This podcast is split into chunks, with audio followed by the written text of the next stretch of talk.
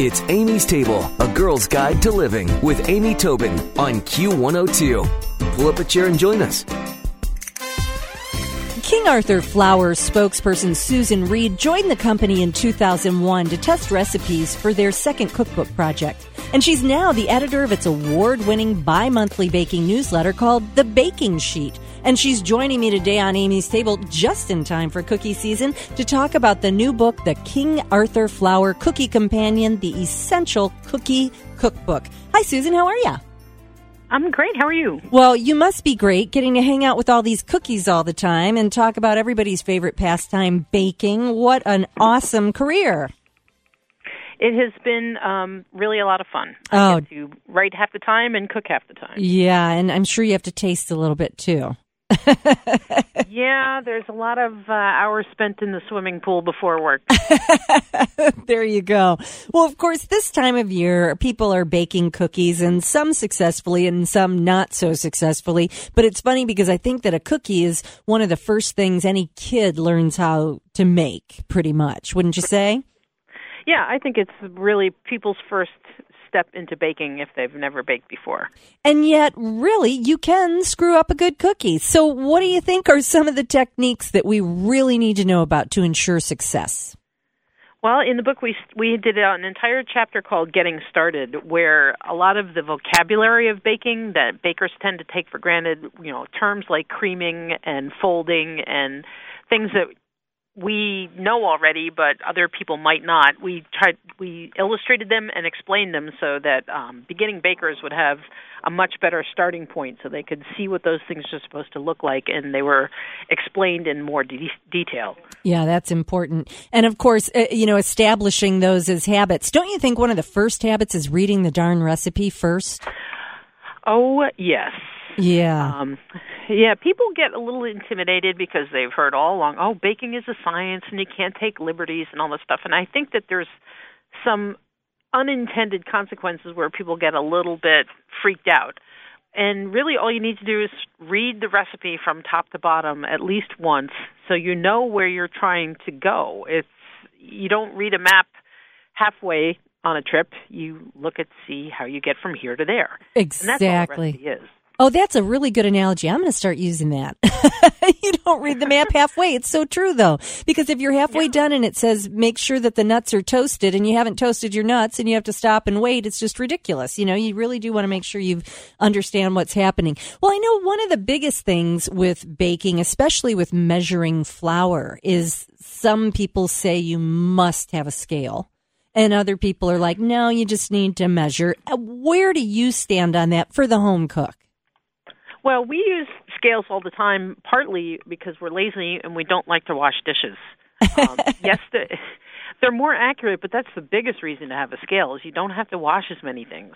Um, and if you don't have a scale, it's fine. You just need to be conscious of the way that you measure your flour, because most of us don't even think about what it is that we're doing. We just you know go to the bin and scoop out a cup of flour and you you might pack it down or you might sweep off the top but if you don't know what you're doing or how you're doing it it's very easy to get results you don't expect and not understand how you got there well, for, it's a very unconscious thing. Yeah, but for example, if somebody spooned flour into a cup and pressed it down with the spoon every time, and and then leveled it off, versus somebody mm-hmm. who fluffed up their flour, scooped it in, and leveled it off, if they weighed those two side by side, what kind of a discrepancy in weight have you seen? I mean, sweeping. You can get almost twenty percent more flour into a cup if you're packing it in yeah. and if you fluff it up um, and sprinkle it in and then just sweep off the top. And 20% is a lot. So if you've got, you know, two cups of flour in a recipe and you're really putting in two and a half, that's going to make something really dry and really crumbly. And that's where somebody thinks they just can't bake. And the truth is, maybe yeah. they just need to adjust their measuring technique. So that's important. Well, I know as people are thinking about holidays, a, a, good scale is a wonderful gift for a home cook. And once you've got one, you're surprised how often you do use it, not just for flour, but, you know, meat. If you need a small amount of something, it's amazing how many restaurants, or excuse me, recipes will say, you know, two ounces of this or one ounce of cheese. And it's helpful, don't you think?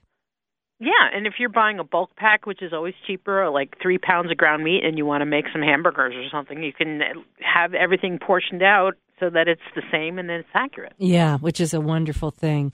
So, what about cookie sheets? You know, shiny, dark, rimmed, not rimmed. That's another thing that people feel strongly yeah. about this is totally the time of year where someone who doesn't bake very often says, "Oh, I want to make some cookies."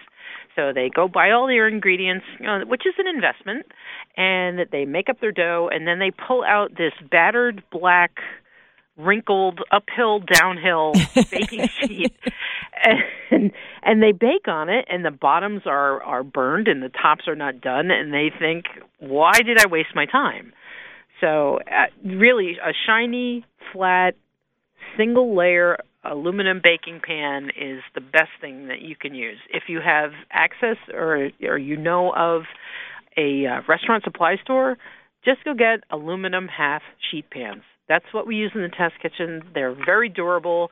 You can do a million things with them, and they're not that expensive. And then, do you like to line them with silpats or parchment, or you bake right on the sheet?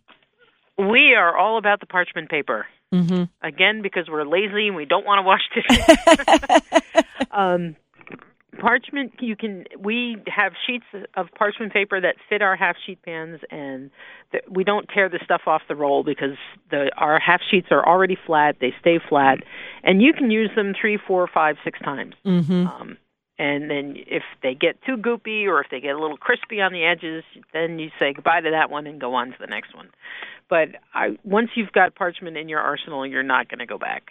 If you're just joining us, we're speaking with Susan Reid about the latest The King Arthur Flour Cookie Companion Essential Cookie Cookbook. And of course, people are baking. They're making rolled and cut cookies, drop cookies, etc. But one of the things that I like is to freeze cookies. If I make a batch, I don't necessarily want all of them at once, or maybe I'm going to take them to several hostesses over the holiday season. What tips do you have about both freezing and thawing cookies? Well, I I like to thaw. I like to freeze the dough um, more than anything else because there's nothing better than the warm cookie out of the oven, depending yeah. on what you're doing and for whom. I would say that um, if you want to bake all all the way and then freeze things, a lot of bar cookies are very good at that. Um, they tend to handle that treatment well. I when you make a rollout cookie dough, which has to be chilled anyway. One of the biggest tips that I can give people is after you make your dough and it's still soft, the best thing that you can do is get layer, you know, sheets of parchment or wax paper and put your soft dough out on that and roll it a little bit. Put a piece of plastic wrap on top and then just squish it out flat. And then you can either refrigerate it or freeze it that way. And then when you go to work with it, it's already flat. It will chill much faster. You don't have this big sphere of hard dough that you have to break up, soften up chill it. You know, it's right. That's a great idea for success. Yeah, um, and, you can scoop any kind of drop cookie and freeze that, and then just bake what you need very easily. And do you like to bake them still frozen? Uh, the way I go about it is if I decide I'm going to bake some frozen cookie dough, I will go into the kitchen, take out the cookie dough, put it on my sheet pans, just lay it all out, and then I'll turn on the oven. And by the time the oven is up to temperature, about 25 minutes, the cookies are most of the way thawed out. Mm-hmm. They're just laying on their sheet pans, and then I bake them that way. You can bake them from frozen, but they won't spread hardly at all. Um, they'll be kind of spherical. Right, right. So, but those are good tips. And then here's the other thing. When people are doing Christmas cookies or holiday cookies, is there one that you think always looks great? It's just a winner. Somebody can get a great presentation or look uh, very easily. Yep if you like to do rollout cookies and to decorate them, um, my favorite dough in the book is called stained glass cookies, and the dough itself is it's got a little bit of nutmeg and some cream cheese in it, and it's very easy to work with. It handles beautifully, it holds its shape beautifully, and it tastes really good. Um, you don't have to make stained glass cookies, and if you don't know what those are, you would take a shape and cut out a cookie, and then you take a smaller shape and cut a piece, uh, you know, like a little silhouette out mm-hmm. of the middle of that cookie. You bake it most of the way, and then you put crushed, uh, take it out of the oven, put up in crushed up like Jolly Ranchers are the ones that work best, whatever color you like.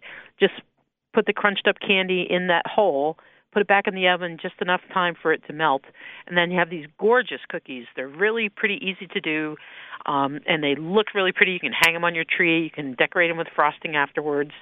They're a nice gift, and they taste good. Yeah. Oh, that would be so pretty, and part also pretty as part of a holiday assortment. Well, as luck would have it, Susan is sharing that recipe with us, and I'm going to put it on amystable.com along with a link to King Arthur flour and a link to this book. It's the King Arthur Flour Cookie Companion, the Essential Cookie Cookbook, and you got to check it out for all of your baking needs this holiday season. Well, Susan, thank you so much. Great tips for everybody getting ready to roll up their sleeves and bake, and I hope that you have a happy holiday season too. Thank you so much. Stick around for another helping from Amy's Table on Q102. Q. It's Amy's table with Amy Tobin. Yeah. Q102. Splash Weather Repel Premium Windshield Wash features a three in one formula that repels rain, sleet, snow, and bugs while leaving a streak free shine. It keeps you seeing safely all year long. Pick up some at Walmart today. See safely on the road when you